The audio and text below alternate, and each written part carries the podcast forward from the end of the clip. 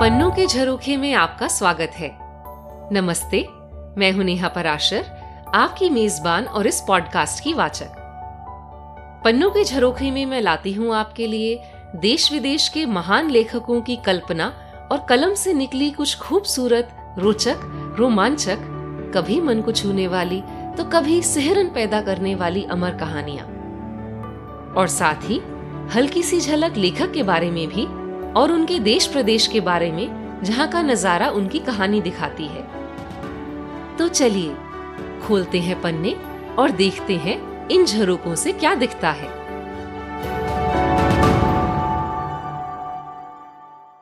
बुलबुल बंगला के बाद, आज एक और कहानी लाई हूँ क्वीन ऑफ़ क्राइम यानी अपराध की मलिका कही जाने वाली अगाथा क्रिस्टी की। इनके बारे में तो जितना कहा जाए कम है। अगाथा क्रिस्टी ने अपने पिचासी साल के जीवन काल में छियासठ उपन्यास और अनेक कहानियाँ लिखी। इनका पहला उपन्यास 1920 में प्रकाशित हुआ था। माना जाता है कि सिर्फ़ अपने देश इंग्लैंड में ही नहीं, पूरे विश्व के सबसे ज़्यादा प्रकाशित लेखकों में से क्रिस्टी का नाम तीसरे स्थान पर आता है। सिर्फ़ द होली बाइबल और शेक्सपियर की रचनाओं के बाद। इनकी किताबों का सौ से भी अधिक भाषाओं में अनुवाद किया जा चुका है। ये कितनी लोकप्रिय हैं? इसका अंदाज़ा आप इस बात से लगा सकते हैं कि इनकी किताबों की लगभग 200 करोड़ प्रतिलिपियाँ बिक चुकी हैं और आज भी बिक रही हैं। हैरानी की बात नहीं कि इनका नाम Guinness books of world records में भी अंकित है। क्रिस्टी को इंग्लैंड के उच्चतम असैनिक नागरिक उपाधि, dame commandant of the order of the British empire, यानी डीबीई से नवाजा जा चुका है। उन्हें लेडी मालोवन भी कहा जाता है, क्योंकि उनके पति मैक्स मालोवन को भी पुरातत्व यानी आर्कियोलॉजी में योगदान के लिए सर की उपाधि दी गई थी। क्रिस्टी को भी पुरातत्व के क्षेत्र में रुचि थी। वे अपने पति के साथ अक्सर यात्राओं और अभियानों पर रहती और उनके साथ अवशेषों की खुदाई, सफ़ाई, नामांकन, तस्वीरें लेने इत्यादि कामों में शामिल रहती। उनके अनेक उपन्यास जैसे death on the Nile murder on the Orient express death comes as the end की प्रेरणा उन्हें अपनी यात्राओं से ही मिली। सीरिया, इराक इत्यादि जगहों से उनके द्वारा लाए गए अनेक अवशेष आज भी ब्रिटिश म्यूज़ियम में आप देख सकते हैं। कभी लंदन जाने का अवसर मिले तो ब्रिटिश म्यूज़ियम दर्शनीय जगहों की सूची में कहीं ऊपर ही रखिएगा। ये विश्व के सबसे बड़े, पुराने और खास संग्रहालयों में से आता है और यहाँ 80 लाख से भी अधिक चीज़ें हैं देखने के लिए।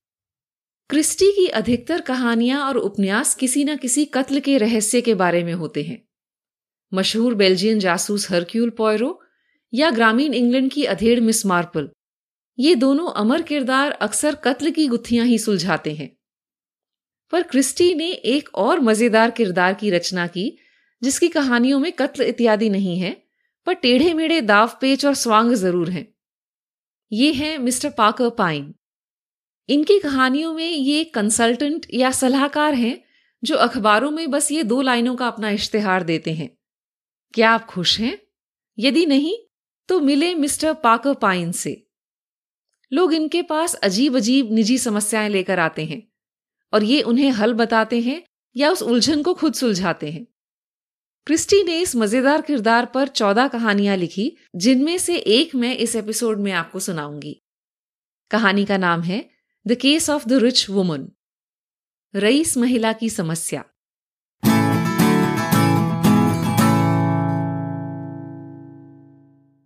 मिसेस एबनर राइमर का नाम सुनकर मिस्टर पाकर पाइन चौंक गए। इस नाम को वो अच्छे से पहचानते थे। क्लाइंट को उनके ऑफ़िस में लाया गया। मिसेस राइमर ऊँचे कद की बड़े से डील डॉल वाली महिला थी। उनके बेढंगे आकार को रेशम की ड्रेस और भारी फरका कोट भी छिपाने में नाकामयाब था। हाथ और उनके पोर भी बड़े बड़े थे। चेहरा चौड़ा और गहरी रंगत लिए था। उनके काले बाल फ़ैशन के अनुसार अच्छे से बने थे और महँगी हैट शतुरमुर्ग के कई पंखों से सजी थी। वह कुर्सी पर बैठ गई। गुड मॉर्निंग, उन्होंने कहा। लहजा थोड़ा अक्खड़ सा था।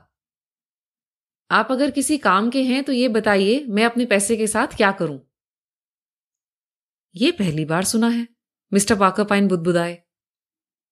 आजकल ऐसा कम ही लोग पूछते हैं। क्या आपको वाकई में इसमें मुश्किल हो रही है, मिसेस राइमर? जी हाँ, महिला ने बेबाकी से कहा। मेरे पास तीन फर के कोट हैं, पेरिस से लाए गए बहुत से कपड़े भी, और मेरा घर पार्क लेन में है। मैंने एक यॉट भी खरीदी थी, पर मुझे समंदर पसंद नहीं है। मेरे पास बहुत से ऊँची क्लास वाले नौकर चाकर भी हैं। मैं विदेश यात्राएँ भी कर चुकी हूँ। अब और क्या खरीद सकती हूँ या क्या कर सकती हूँ? उन्होंने मिस्टर पाइन को आशा भरी नज़रों से देखा। हॉस्पिटल इत्यादि? मिस्टर पाइन ने कहा। क्या? दान कर दूँ? आपका मतलब है। नहीं, ऐसा नहीं कर सकती। ये पैसा मेहनत से कमाया गया है। कड़ी मेहनत से। मैं ऐसे ही इसे बांट दूँगी, ऐसा आप सोच रहे हैं तो आप गलत हैं। मैं इसे खर्चना चाहती हूँ, किसी ढंग के काम के लिए। और अगर आपके पास कुछ ढंग के सुझाव हैं तो उसके लिए मैं अच्छी फ़ीस देने के लिए भी तैयार हूँ। आपका प्रस्ताव काफ़ी रोचक है, मिस्टर पाइन ने कहा। शहर की हलचल से दूर कोई घर? ओह, मैं बताना भूल गई, वो भी है, पर मेरी उसमें कोई दिलचस्पी नहीं है। आपको अपने बारे में मुझे और बताना होगा। आपकी समस्या आसान नहीं है। मुझे कोई ऐतराज नहीं। ना ही मुझे अपने अतीत के बारे में बताने में कोई शर्म है। जब मैं छोटी थी, तब खेत में काम किया करती थी। बहुत मेहनत का काम था। जब एबनर से मिली, वह पास की एक मिल में मजदूर था। आठ साल के मेलजोल के बाद हमने शादी कर ली। और उस समय क्या आप खुश थी? मिस्टर पाइन ने पूछा। हाँ, एबनर अच्छा पति था। हमने बुरे दिन भी देखे। दो बार उसकी नौकरी चली गई। हमारे चार बच्चे थे, तीन लड़के और एक लड़की। पर उनमें से एक भी नहीं बचा। शायद बच्चे होते तो आज सब कुछ अलग होता। मिसेस राइमर के चेहरे का भाव नरम हो गया था। एबनर कमज़ोर दिल का था, इसलिए उसे लड़ाई के लिए नहीं चुना गया। पर घर पर उसका काम अच्छा चल निकला, उसे फोरमैन बना दिया गया। और उसका दिमाग तेज था। धीरे धीरे वह अपने नीचे खुद लोगों से काम करवाने लगा। उसने दो दिवालिया कंपनियाँ खरीदी और उन्हें संभाला। फिर पैसा ऐसे आने लगा कि रुका ही नहीं। पहले हमें बहुत मज़े आए। अपना घर, आलीशान बाथरूम, निजी नौकर चाकर, घर के किसी काम का बोझ नहीं। बस आराम से रेशमी गद्दियों पर बैठकर चाय के लिए घंटी बजाओ, महारानियों की तरह। हम लंदन भी गए, पेरिस भी। सबसे नामी दर्जियों से मैंने अपने कपड़े बनवाए। बहुत ऐश की। और फिर मिस्टर पाइन ने पूछा, फिर क्या इस सब की आदत हो गई? खाने तक से मन उब गया। चाहे हम दुनिया का कोई भी पकवान खा सकते थे। और एबनर की तबीयत हमें थोड़ी चिंता देने लगी।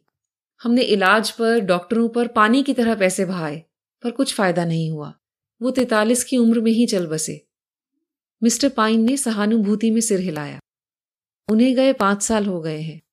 अभी भी ढेरों पैसा आ रहा है।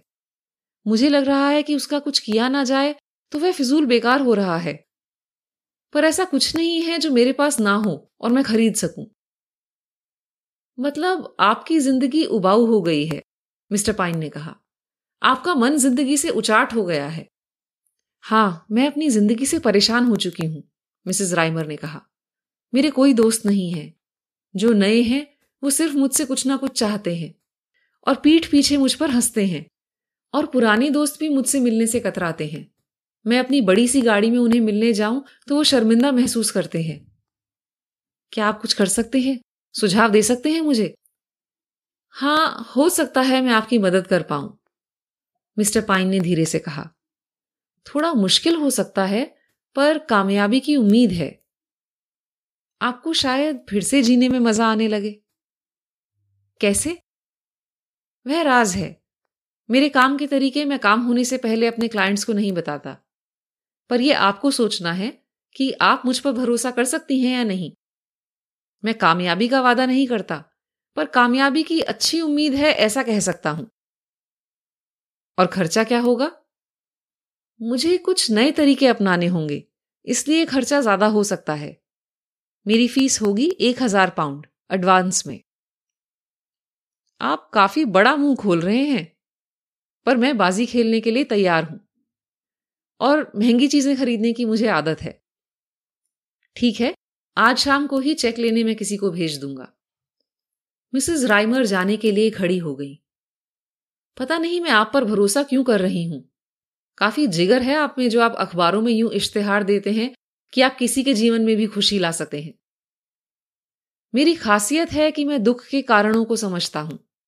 और जब मर्द समझ में आ जाए तो इलाज किया जा सकता है। मिसेस राइमर महँगे इत्र की खुशबू कमरे में छोड़कर चली गई। उनके जाने के बाद क्लॉड कमरे में आया। क्या मेरे लिए कुछ काम है? नहीं, तुम्हारे लिए नहीं। ये थोड़ा पेचीदा केस है। इसमें कुछ जोखिम उठाने पड़ सकते हैं। मेरी योजना काफ़ी बड़ी है। ऐसा करो, डॉक्टर एंट्रोबस को फ़ोन करो। डॉक्टर एंट्रोबस हाँ, इस केस में उनकी ज़रूरत पड़ेगी। एक सप्ताह बाद मिसेस राइमर फिर मिस्टर पाकर पाइन के ऑफ़िस में थी। मिस्टर पाइन ने खड़े होकर उनका स्वागत किया। ये देरी ज़रूरी थी, मिस्टर पाइन ने कहा। बहुत चीज़ों का इंतज़ाम करना था, और मुझे विदेश से एक खास व्यक्ति को बुलाना पड़ा। ओह, मिसेस राइमर ने शक से कहा। उन्हें यह बात भूली नहीं थी कि वो एक बड़ी सी रकम काम से पहले ही अदा कर चुकी हैं।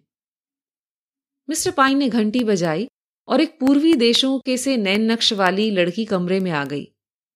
उसने नर्स की सफ़ेद यूनिफॉर्म पहनी थी। क्या सब कुछ तैयार है नर्स डिसारा? जी, डॉक्टर कॉन्स्टेंटीन इंतज़ार कर रहे हैं। आप क्या करने जा रहे हैं? मिसेस राइमर ने कुछ घबराहट से पूछा। बस आपको एक जादू दिखाना है, मोहतरमा। आइए। मिसेस राइमर नर्स के पीछे ऊपर के माले तक गईं। अब वो जिस कमरे में थी वो नीचे वाले कमरे से बिल्कुल अलग था। यह कमरा सुंदर कालीनों, दीवार पर कढ़ाईदार कला, दीवान, नरम मसनद, तकियों इत्यादि से पूर्वी संस्कृति की झलक लिए सुसज्जित था। कॉफ़ी पॉट के ऊपर एक आदमी झुका हुआ था जो उन्हें देखकर सीधा हो गया। डॉक्टर कॉन्स्टेंटीन, नर्स ने कहा, डॉक्टर ने पाश्चात्य शैली के कपड़े पहने थे, पर उसका चेहरा धूप में झुलसा हुआ था। और गहरे रंग की बहुत तीखी सी आँखें थी। तो ये है मेरी मरीज़? उसने धीमी खनकती आवाज़ में पूछा। मैं मरीज़ नहीं हूँ, मिसेस राइमर ने कहा। आपका शरीर ठीक है, डॉक्टर ने कहा। पर आपकी आत्मा थक गई है। पूरब में हम इस मर्ज का इलाज जानते हैं। बैठिए, लीजिए कॉफ़ी पीजिए। मिसेस राइमर ने खुशबूदार कॉफ़ी का कप हाथ में ले लिया। यहाँ पश्चिम में आप लोग सिर्फ़ शरीर का इलाज करते हैं, डॉक्टर ने कहा। ये गलत है। शरीर तो सिर्फ़ साज है, जिस पर धुन बजाई जा सकती है। धुन कैसी भी हो सकती है, दुखी, गमगीन, या फिर खुशी से भरी। हम आपको यही देने की कोशिश करेंगे।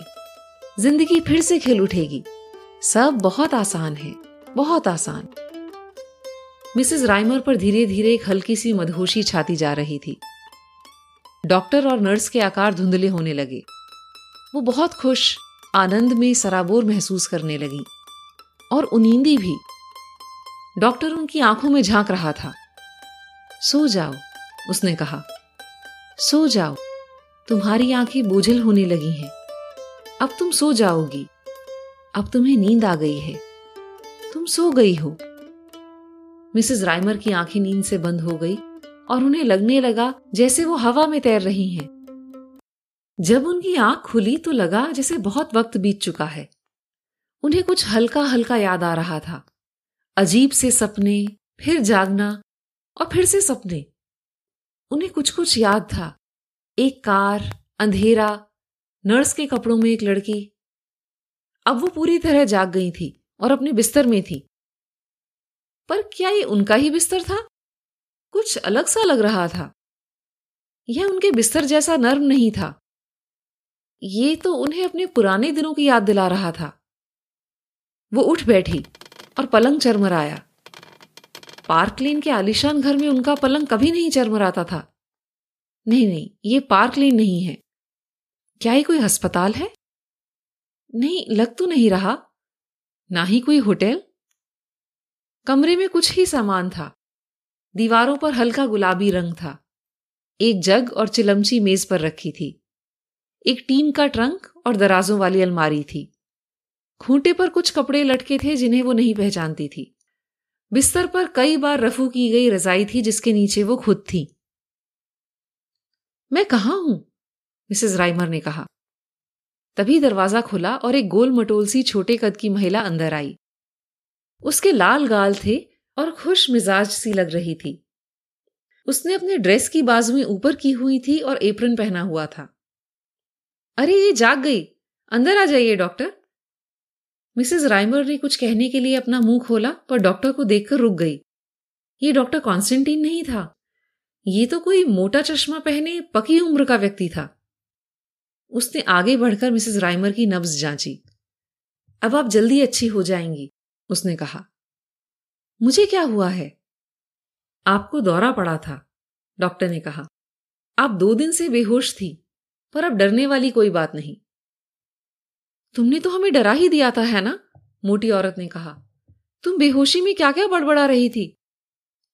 ठीक है ठीक है, मिसेस गार्डनर, आप इन्हें उत्तेजित मत कीजिए, डॉक्टर ने कहा। आप जल्दी बिल्कुल अच्छा महसूस करने लगेंगी। तुम काम की चिंता बिल्कुल मत करना, है ना? मिसेस गार्डनर ने कहा। मिसेस रॉबर्ट्स मेरी मदद करने आ जाती हैं और सब ठीक चल रहा है। तुम बस आराम करो और जल्द अच्छी हो जाओ। आप मुझे बार बार है ना कहकर क्यों पुकार रही हैं? क्योंकि ये तुम्हारा नाम है, मिसेस गार्डनर ने हैरानी से कहा। नहीं, मेरा नाम अमेलिया है, Amelia Rymer Mrs Abner Rymer doctor और महिला ने एक दूसरे को देखा। ठीक है ठीक है, तुम बस अब आराम करो। हाँ हाँ परेशानी की कोई बात नहीं है, डॉक्टर ने कहा। और दोनों कमरे से बाहर चले गए। मिसेस राइमर पशुपेश में लेटी रही। ये लोग उसे हैना कहकर क्यों बुला रहे थे? वो कहाँ है? और उसे क्या हुआ है? वो बिस्तर से निकलकर धीरे धीरे खिड़की तक आई। ये क्या? ये तो एक खेत है। वो यहाँ क्या कर रही है? मिसेस गार्डनर ने कमरे में वापस से प्रवेश किया। इस बार ट्रे पर एक सूप का कटोरा लिए। मिसेस राइमर ने प्रश्नों की लड़ी छोड़ दी। मैं इस घर में क्या कर रही हूँ? मैं यहाँ कैसे आ गई? कौन लाया मुझे? कोई नहीं लाया, डियर। ये तुम्हारा ही घर है। कम से कम पाँच सालों से तो है ही। पर मुझे पता नहीं था तुम्हें दौरे पड़ते हैं। मैं यहाँ कभी नहीं रही। मैंने कभी तुम्हें पहले नहीं देखा। तुम शायद दौरा पड़ने से सब कुछ भूल गई हो। नहीं, ऐसा नहीं हो सकता। ऐसा ही है। तभी मिसेस गार्डनर दराज की तरफ़ गई और वहाँ से एक पुरानी फ़ोटो फ्रेम निकाल कर ले आई। फ़ोटो में चार लोग थे। एक दाढ़ी वाला आदमी, मिसेस गार्डनर, एक शर्माता हुआ, मुस्कुराता लंबा सा आदमी और एक प्रिंट ड्रेस और एप्रन में एक औरत। वो खुद। मिसेस राइमर फ़ोटो को घूरती रही। मिसेस गार्डनर सूप को मेज पर रखकर चली गई। वो सूप पीने लगी। तेज गरम और कड़क, बढ़िया सूप था। पर उनके दिमाग में अनेकों भवर चल रहे थे। वो पागल तो नहीं हो रही? नहीं नहीं, मैं अमेलिया राइमर हूँ और मुझे कोई कुछ और कहकर बहका नहीं सकता। उन्होंने सूप खत्म किया और प्याला मेज पर रखा। तभी उनकी नज़र एक अखबार पर पड़ी। तारीख 19 अक्टूबर। वो पाका पाइन के ऑफ़िस में किस दिन गई थी? शायद पंद्रह या सोलह अक्टूबर को। यानी तीन दिन से वो बीमार थी। वो कमीना डॉक्टर? उन्होंने गुस्से में सोचा। वो अखबार के पन्ने पलटने लगी कि एक खबर पर उनकी नज़र रुक गई। श्रीमती एबनर राइमर, उद्योगपति एबनर राइमर की विधवा, मानसिक असंतुलन के लिए अस्पताल में भर्ती। पिछले दो दिन से मिसेस एबनर कह रही हैं कि वो असल में हैना मूर हाउस हैं। हैना मूर हाउस? मिसेस राइमर ने सोचा। मैं वो हूँ और वो मैं। अब समझ आया, उस शातिर पार्कर पाइन ने ही ये खेल खेला है और अदला बदली की है। तभी उनकी नज़र डॉक्टर कॉन्स्टेंटीन के नाम पर पड़ी। डॉक्टर क्लॉडियस कॉन्स्टेंटीन ने जापान वापस लौटने से पहले एक सनसनीखेज दावा रखा है। उन्होंने कहा है कि आत्मा होने का पुख्ता प्रमाण एक शरीर से दूसरे शरीर में आत्मा अदल बदल करके दिया जा सकता है। यहाँ तक कि सम्मोहन अवस्था में दो शरीरों पर ऐसा करने में वो सफल भी हुए हैं। सम्मोहन निद्रा से उठने के बाद पहला व्यक्ति खुद को दूसरा कहता है और दूसरा खुद को पहला। पर इस कार्य की सफलता के लिए ज़रूरी है कि दोनों व्यक्ति देखने में मिलते जुलते हों, यानी दोनों में शारीरिक समानताएँ हों। मिसेस राइमर ने पढ़ के अखबार फेंक दिया। कमीना, वो कमीना बदमाश! अब उन्हें सब समझ में आने लगा था। ये सब उनका पैसा हड़पने की साजिश थी। इस हैना मूर हाउस को उस पार्कर पाइन ने ढूंढा था। शायद इस चाल में वो बस उसका एक प्यादा थी। उस पाइन ने और उस डॉक्टर ने मिलकर ये खेल रचा था। पर वो इन्हें छोड़ेगी नहीं। वो इन्हें कानून के हवाले करेगी। वो, पर तभी मिसेस राइमर को अखबार की खबर याद आई। हैना मूरहाउस भी चुप नहीं रही थी। उसने विरोध किया था। अपनी सच्चाई बताने की कोशिश की थी। पर उसका नतीजा? एक पागल खाना मिसेस राइमर के शरीर में एक सिहरन दौड़ गई। एक बार कोई वहाँ पहुँच गया तो वो उसे वापस निकलने नहीं देंगे। वो जितना कहेगा कि वो पागल नहीं है, उसे उतना ही पागल समझा जाएगा। नहीं नहीं, ये जोखिम उठाना ठीक ना होगा। दरवाज़ा खुला और मिसेस गार्डनर अंदर आई। तुमने सूप पी लिया? अच्छा है। तुम जल्द अच्छी हो जाओगी। मैं कब बीमार पड़ी थी? मिसेस राइमर ने पूछा। तीन दिन पहले, बुधवार को। पंद्रह तारीख थी। लगभग चार बजे। ओह मैं डॉक्टर कॉन्स्टेंटीन से भी लगभग चार बजे ही मिली थी, मिसेस राइमर ने सोचा। तुम कुर्सी से बस ऐसे ही गिर पड़ी। तुमने कहा, मुझे नींद आ रही है, मैं सो रही हूँ, जैसे किसी सपने में, मिसेस गार्डनर ने कहा। हमने तुम्हें बिस्तर में लिटा दिया और डॉक्टर को बुलवा भेजा। क्या क्या कोई तरीका है जिससे आप मुझे चेहरे के अलावा पहचान सकें? मिसेस राइमर ने पूछा। ये तो अजीब सवाल है। किसी को भी चेहरे से ही तो पहचानते हैं। और तुम्हारा पैदाइशी निशान? शायद इससे तुम्हारा मन शांत हो जाए। पैदाइशी निशान? मिसेस राइमर के मन में उम्मीद जागी। उनका कोई पैदाइशी निशान नहीं था। हाँ तुम्हारी कोहनी के नीचे लाल रंग का निशान। खुद देखो, अब सब साफ़ हो जाएगा, मिसेस राइमर ने सोचा। मेरी कोहनी पर कोई निशान नहीं है। उन्होंने मिसेस गार्डनर को दिखाने के लिए अपनी ड्रेस की दाई बाजू ऊपर की। ये क्या? यहाँ तो निशान है। मिसेस राइमर रो पड़ी और फिर से बिस्तर में लेट गई। चार दिन बाद मिसेस राइमर अपने बिस्तर से उठी। इस दौरान उन्होंने कई योजनाएँ बनाई और उन्हें खारिज भी कर दिया। वो अखबार की खबर मिसेस गार्डनर और डॉक्टर को दिखा सकती थी, पर क्या वो उसका यकीन करेंगे? शायद नहीं। वो पुलिस के पास जा सकती है, पर उन्हें भी कैसे यकीन दिलाएगी? उन्हें पार्कर पाइन के ऑफ़िस वापस जाना चाहिए। यह करने का बहुत मन था उनका, पर एक बहुत बड़ी अड़चन थी। वह अब कॉर्नवॉल में थी। लंदन जाने के लिए कोई पैसे नहीं थे उनके पास। चार दिन की उधेड़ बुन के बाद मिसेस राइमर ने फैसला किया। वो अभी के हालात जैसे हैं, उन्हें अपना लेंगी। वो हैना मूर हाउस बनकर यहीं रहेंगी। और जब कुछ पैसे इकट्ठे हो जाएँगे, वो जाकर उस पार्कर पाइन का हिसाब करेंगी। यह फैसला लेने के बाद मिसेस राइमर ने अपनी स्थिति को मन से अपनाने की सोच ली, बल्कि खुशी से। लग रहा था वो वापस अपने अतीत में चली आई हैं। जब वो एक लड़की थी। कितनी पुरानी बात थी वो। इतने सालों के आराम के बाद खेत का काम मुश्किल लग रहा था, पर धीरे धीरे काम की आदत पड़ने लगी। मिसेस गार्डनर नरम दिल औरत थी और उनके पति भी अच्छे दिल के थे। फ़ोटो में जो चौथा आदमी था वो अब चला गया था और उसकी जगह एक और पैतालीस साल का लंबे कद का आदमी खेत में काम करने आ गया था। उसकी चमकती नीली आँखें थी और वह भी खुश मिजाज पर शर्मीला था। कई हफ़्ते गुजर गए। एक दिन ऐसा आया कि मिसेस राइमर के पास लंदन जाने तक के पैसे इकट्ठे हो गए। पर उन्होंने सफ़र टाल दिया। अभी वक्त है, उन्होंने सोचा। वो पार्कर पाइन बहुत शातिर है। वो डॉक्टर से कहलवा सकता है कि वो पागल हैं। वैसे भी, यहाँ हाल इतना बुरा भी नहीं है। वो तड़के सुबह उठती और खेत पर काम करती। जो वॉल्श, वो जो नया आदमी था, उस सर्दी बीमार पड़ गया। और मिसेस गार्डनर और हैना, यानी मिसेस राइमर ने उसकी तिमारदारी की। धीरे धीरे बसंत आ गया। भेड़ों ने मेमने दिए। जंगली फूल खिलने लगे और हवा महकने लगी। जो हैना के काम में हाथ बटाता था। और हैना भी कभी कभी उसके कपड़ों की मरम्मत कर देती थी। वो किसी किसी इतवार इकट्ठे सैर को जाते थे। जो की पत्नी चार साल पहले गुजर चुकी थी। उसने बताया कि पत्नी गुजरने के बाद वह कुछ ज़्यादा ही पीने लगा था। पर अब उसका बार में जाना कम हो गया था। जो ने कुछ नए कपड़े बनवाए। मिस्टर और मिसेस गार्डनर उस पर बहुत हंसे। हैना ने भी उसकी नई हरकतों पर उसे छेड़ा। पर वो फिर भी खुश दिख रहा था। गर्मियाँ आ गई। फ़सल की कटाई हो चुकी थी। ये साल अच्छा रहा। 9 अक्टूबर का दिन था। हैना गोभी की क्यारी पर काम कर रही थी। उसने सिर ऊपर उठाया तो पास में मिस्टर पार्कर पाइन को देखा। तुम, वो चिल्लाई, तुम। वो गालियाँ बकती हुई, हाफती हुई बाहर आई। मिस्टर पार्कर पाइन सिर्फ़ खड़े मुस्कुरा रहे थे। जी जी, आप सही कह रही हैं। धोखेबाज 420 तूने और उस डॉक्टर ने मिलकर उस बेचारी हैना को पागल खाने पहुँचा दिया और मुझे यहाँ। बस आप यहाँ गलत हैं।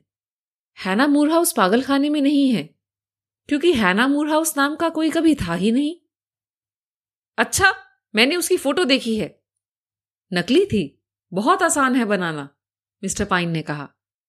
और और उस अखबार में खबर भी थी। वो पूरा अखबार ही नकली था। उसमें एक दो खबरें बस डाल दी गई थी, जिससे आपकी उन पर नज़र पड़े। और हुआ भी ऐसा ही। और वो बदमाश डॉक्टर कॉन्स्टेंटीन? वो मेरा एक मित्र है। अच्छी एक्टिंग करता है। तो क्या तुम लोगों ने मुझे सम्मोहित भी नहीं किया? नहीं, पर आपकी कॉफ़ी में ज़रूर भाँग से बनी एक दवा मिलाई थी। आपको यहाँ तक कार से लाया गया, और बस आपके होश में आने का इंतज़ार करना पड़ा। तो क्या मिसेस गार्डनर भी मिली हुई हैं तुमसे? पाकपाई ने हामी में सिर हिलाया। पता नहीं तुमने उन्हें क्या रिश्वत दी, या या पता नहीं क्या क्या झूठ बोले होंगे उनसे। मिसेस गार्डनर मुझ पर भरोसा करती हैं। मैंने उनके बेटे को कैद से बचाया था। और ये मेरी कोहनी पर निशान? ये तो हल्का पड़ने लगा है। कुछ महीनों में गायब हो जाएगा। और इस सब बकवास का आखिर मतलब क्या है? मुझे यहाँ फंसाने की क्या ज़रूरत थी? ज़रूर मेरा पैसा, जिसे तुम उड़ा रहे होगे। इसीलिए तुमने ये सब किया। ये सही है कि आपकी मदहोशी की हालत में मैंने आपसे अपने नाम की पावर ऑफ़ अटॉर्नी पर दस्खत ले लिए थे। आपकी गैर मौजूदगी में आपके सारे कारोबारी मामले मैं ही संभाल रहा था। पर हज़ार पाउंड की फ़ीस के सिवा मैंने एक पैसा और नहीं लिया। आप देखेंगी कि आपकी माली हालत अच्छे निवेश से अब और भी बेहतर हो गई है। तो तो फिर ये सब क्यों किया? आप एक सच्ची महिला हैं, मिसेस राइमर। अपने दिल पे हाथ रख के जवाब दीजिए। क्या आप खुश हैं? खुश हूँ! इसका क्या मतलब है? मेरे सारे पैसे लेकर तुम पूछ रहे हो कि मैं खुश हूँ? वाह! आप अभी भी नाराज़ हैं, ज़ाहिर है। पर मैंने जो भी किया, एक बार उसे भूल जाइए। जब आप एक साल पहले मेरे ऑफ़िस में आई थी, तब आप दुखी थी। आपकी ज़िंदगी नीरस थी। पर आज, क्या आज भी आप वैसा ही महसूस करती हैं? अगर ऐसा है तो मैं आपसे माफ़ी चाहता हूँ। आप मेरे खिलाफ जो चाहे कदम ले सकती हैं। और मैं आपके हज़ार पाउंड भी लौटा दूँगा। पर बताइए, मिसेस राइमर, क्या आप आज भी एक साल पहले की तरह ज़िंदगी से नाखुश हैं? मिसेस राइमर ने पाकर पाइन को ज़ोर से घूरा और फिर नज़रें झुका ली।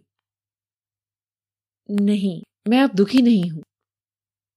असल में सच कहूँ, एबनर के जाने के बाद मैं इतनी खुश कभी नहीं थी जितनी अब हूँ। मैं मैं फिर से शादी करने वाली हूँ, जो वॉल्श से। वो यही काम करता है। पर अब सब फिर से बदल गया है, मिस्टर पाइन ने कहा। मिसेस राइमर का चेहरा लाल हो गया। क्या मतलब है सब बदल गया है? तुम्हें क्या लगता है, सारा पैसा मिल जाने से मैं फिर हाई सोसाइटी की औरत हो जाऊँगी? मैं ऐसा नहीं करना चाहती। उन औरतों के पास काम ही क्या है? वो खुद अपने काम नहीं संभाल सकती। जो मेरे लिए ठीक है और मैं उसके लिए। और हम खुश रहेंगे। और तुम तुम दखल देने वाले मिस्टर पाइन, तुम अपना रास्ता नापो। ठीक है, ये रही आपकी power of attorney mister Pine ने जेब से कागज़ निकालते हुए कहा, मैं इसे फाड़ रहा हूँ। आप अपनी दौलत आज से खुद संभाल सकती हैं मिसेस राइमर के चेहरे पर अजीब से भाव आ गए। तुम ही रखो इसे। मैंने तुमसे जो भी कड़वे शब्द कहे, तुम उनके लायक थे। पर फिर भी मैं तुम पर भरोसा करती हूँ। मुझे एक फार्म खरीदने के लिए सिर्फ़ सात सौ पाउंड चाहिए। बाकी बाकी सब अस्पतालों में बांट दो। आप चाहती हैं मैं आपकी सारी दौलत दान कर दूँ? हाँ, बिल्कुल। जो बहुत अच्छा आदमी है, पर मैं जानती हूँ ज़्यादा दौलत उसके लिए अच्छी नहीं। मैंने उसकी पीने की आदत छुड़वा दी है और फिर से मैं उसे उस तरफ़ नहीं जाने दूँगी। मैं कभी पैसे को हमारी खुशी के बीच नहीं आने दूँगी। आप बहुत कमाल की औरत हैं, मिसेस राइमर, मिस्टर पाइन ने धीरे से कहा। शायद हज़ारों में ही कोई एक ऐसा कर सकती है तो शायद हज़ारों में से एक में ही समझ होती है, मिसेस राइमर ने कहा। और हाँ, इस बारे में जो को कुछ पता नहीं लगना चाहिए। मिसेस राइमर, मैं आपको सलाम करता हूँ।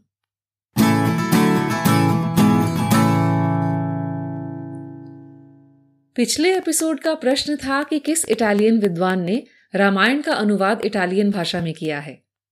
जवाब है, गास्पेर गुरेसियो, जिन्होंने 1846 में रामायण के अनेक रूपों का अध्ययन करके इटालियन में उसका अनुवाद किया था। आप में से बहुत श्रोताओं ने मुझे जवाब भेजे। कुछ के नाम हैं, वैदेही, जसविंदर सिंह, अमरदीप, देव, शाहबाज, नवधा और सबसे छोटे श्रोताओं में से विवेक और अमरीन कौर, जो बस चौदह पंद्रह वर्ष के हैं। आज की कहानी को लेकर कोई विशेष प्रश्न नहीं पूछ रही। पर क्या आपकी किसी समस्या को कभी किसी ने असाधारण ढंग से सुलझाने में मदद की है? अगर कोई मज़ेदार किस्सा हो तो मुझे ज़रूर लिख भेजें। तो कैसी लगी आपको आज की कहानी? मुझे ईमेल करके ज़रूर बताएँ। ईमेल एड्रेस है सुनो P K J eight gmail dot com यह आपको शो डिस्क्रिप्शन में भी मिल जाएगा। कहानियाँ सुनते रहने के लिए इस पॉडकास्ट को सब्सक्राइब ज़रूर करें। अगले एपिसोड तक आपसे इजाज़त लेती हूँ। तब तक इस खूबसूरत दुनिया के नजारे पन्नों से देखते सुनते रहिए। जाने कौन सा पन्ना दिल का ही कोई झरोखा खोल दे।